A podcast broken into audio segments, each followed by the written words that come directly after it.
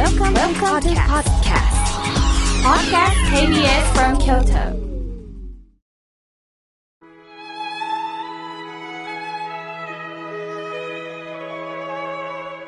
改めまして僧侶の河村明慶です今日の法話のテーマは突然の出来事に遭遇したらどうしたらいいのについてお話をいたしますまあ皆さん生きているといろんなことがありますよね三つの坂が人生にあると言われてます上り坂ぐんぐんぐんと調子のいい上り坂。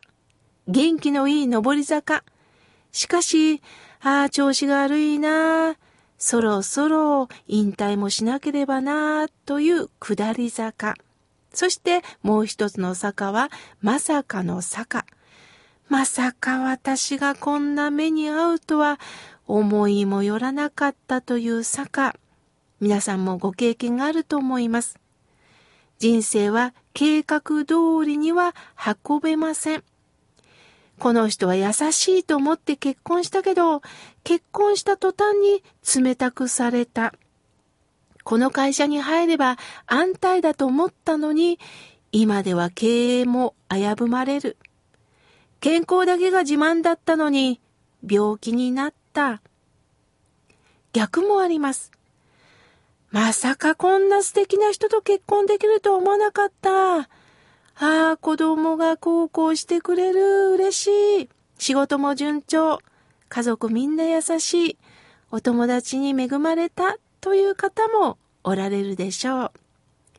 さて、先週は竹城カンパニーの下村さんにゲストとしてお越しいただき、この後もご登場いただきます。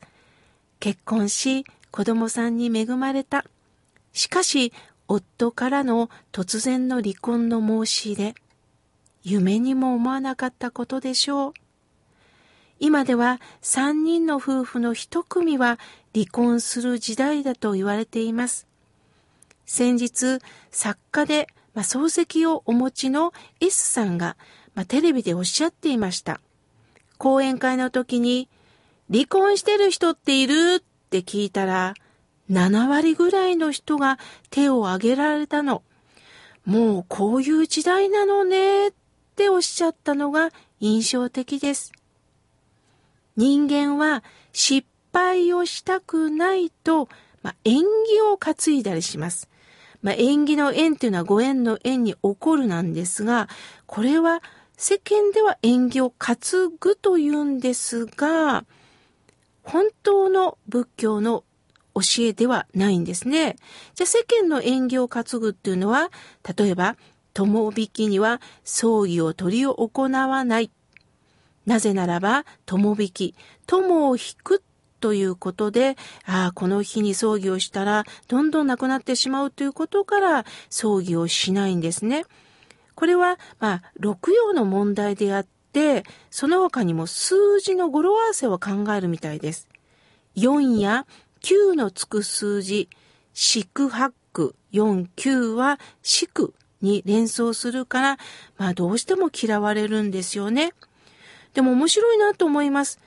もう先端の医療が詰まったこの病院でも、もう技術の結晶というべき飛行機でも、この4とか9の語呂を気にするんですよね。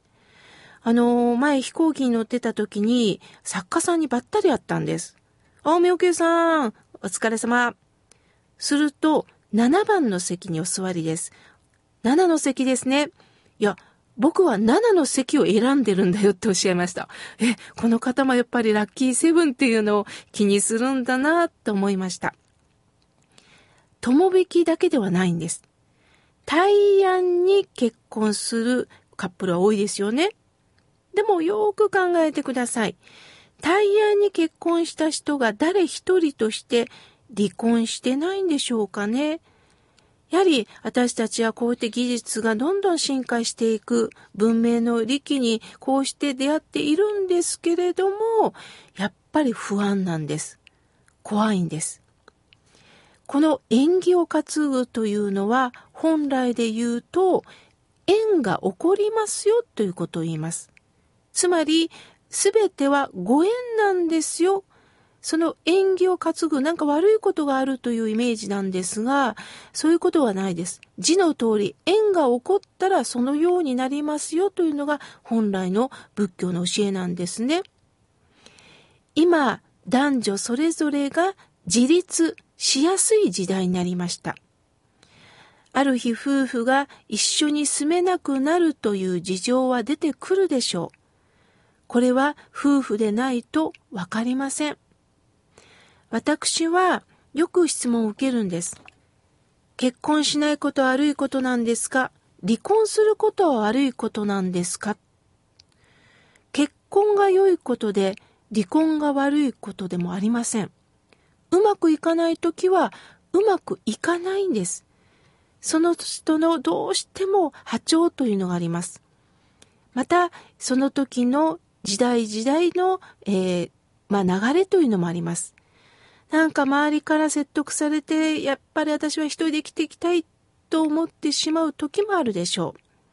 また、相手の気持ちをどうしようもなく荒れてるということもあります。人間は良い、悪い、何を基準に考えるんでしょうかね。縁起というのは、ご縁が整った時には、起こりうることは起こるんですよというのが縁が起こると書いて縁起と言います。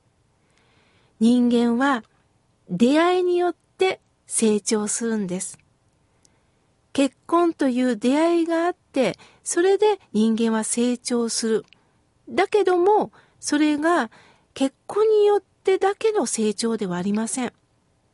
残念ながら縁がなかったという方は、お友達、家族、そういった人たちと、やはり出会い、それをどんどんどんと喜んでいく。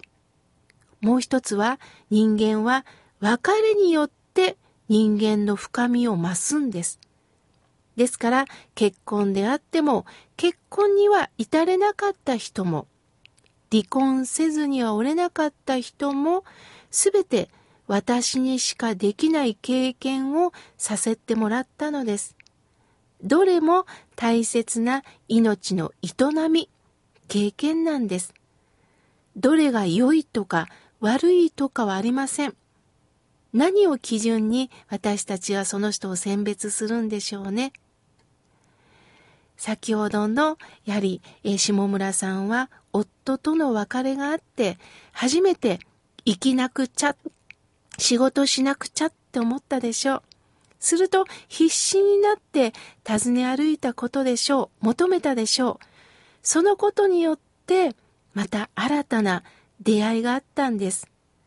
あ、もっと三重県のためにこういうことを発信したい。私もこの土地で何か恩返しをしたい。そういう気持ちになったんではないでしょうか。仏教にこういう詩が残されています。作者は不明だそうです。お前はお前でちょうどいいという詩です。お前の姿、体力、性、今の身分、親も子も家族もちょうどいい。幸せも不幸も喜びも悲しみもお前にちょうどいい。歩いたお前の人生は悪くもなければ良くもない。お前にとってちょうどいい。うぬぼれも持つことなく、上も下もない。死ぬ月日もちょうどいい。ちょうど良いと聞こえたとき、億年の新人が生まれるんや。ナムアミダ仏、ナムアミダ仏。これから皆さんにとってまさかの突然の出来事に遭遇したときは、まず立ち止まるということをしましょう。これはどういうことなの？今私はどうしなきゃいけないの？立ち止まることを教えてくれたんやな。そう思いましょう。そこから必ず見えてくる世界があります。ぼちぼちと。